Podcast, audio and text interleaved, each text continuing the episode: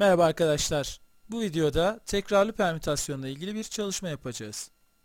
Sıralanması için verilen bazı nesnelerin kendi aralarındaki sıralamanın önemli olmadığı durumlarda tekrarlı permütasyon kullanılır. İlk örneğimizi ele alalım. Ata kelimesinin harflerinin her biri sadece bir kere kullanılarak oluşturulabilecek anlamlı anlamsız kelimeler kaç tanedir bulalım. Oluşturulabilecek kelimelerin sayısı az olduğu için bu kelimeleri yazalım. Ata, ta, ağaç olmak üzere 3 farklı kelime yazılabilir. Ata kelimesinin harfleri farklı olsaydı 3 faktöriyel farklı kelime oluşurdu. Ancak ata kelimesinin harflerinden 2 tanesi A harfi. Dolayısıyla bu A harflerinin kendi aralarında yer değiştirmesi sonucunda farklı kelimeler oluşmaz. O halde tekrarlı permütasyon kullanabiliriz. Ata kelimesinin harfleri 3 tane olduğu için 3 faktöriyeli birbirinin aynısı olan harflerin kendi arasındaki sıralaması olan 2 faktöriyele bölmeliyiz. O halde karşımıza 3 faktöriyel bölü 2 faktöriyel 3 farklı kelime çıkacaktır. Şimdi ikinci örneğimizi ele alalım.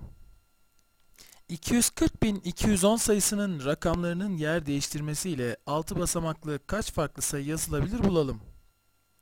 Verilen sayının rakamlarının her biri farklı olsaydı, bu 6 rakam 6 faktöriyel farklı şekilde sıralanırdı. Ancak birbirinin aynısı olan rakamların aralarındaki sıralamanın önemi olmadığından, tekrarlı permütasyondan 6 faktöriyel bölü 2 faktöriyel çarpı 2 faktöriyel, o da eşittir 720 bölü 4, 180 farklı sayı oluşur. Dikkat edecek olursak, 240.210 sayısının rakamlarından 2 tanesi 2, 2 tanesi de 0. Dolayısıyla bu sayıların kendi aralarında yer değiştirmesi farklı sayılar oluşturmaz. Dolayısıyla 6 faktöriyeli 2 faktöriyel çarpı 2 faktöriyele böldük. Ancak oluşan bu 180 farklı sayının bazılarının ilk rakamı 0 olduğundan bu sayılar 6 basamaklı değildir. Verilen 6 rakamdan 4 tanesi 0 dışında bir rakam olduğuna göre ki bunlar 2, 4, 2 ve 1'dir. 180 sayısını 4 bölü 6 ile çarpacak olursak 240.210 sayısının rakamlarının yer değiştirmesiyle 6 basamaklı 120 farklı sayının oluştuğunu buluruz. Son olarak üçüncü örneğimizi ele alalım. Bir tenis kulübü 3 erkek ve 2 kız sporcudan oluşmaktadır. Bu tenis kulübünün oyuncuları bir ödül törenine katılacaklardır. Bu ödül töreninde kızlar yaşlarına göre büyükten küçüğe, erkekler ise küçükten büyüğe doğru düz bir sırada sıralanacaklarına göre bu 5 kişi kaç farklı şekilde sıralanabilir? Bulalım. Hiçbir şart olmasaydı bu 5 kişi 5 faktöriyel farklı şekilde sıralanırdı.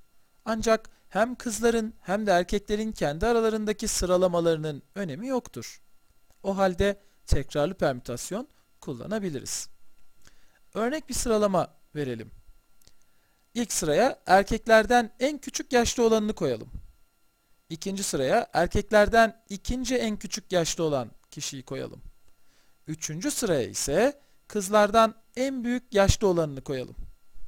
Dördüncü sıraya ise erkeklerden en büyük yaşlı olanını koyup son sıraya da kızlardan en küçük yaşlı olanını koyalım.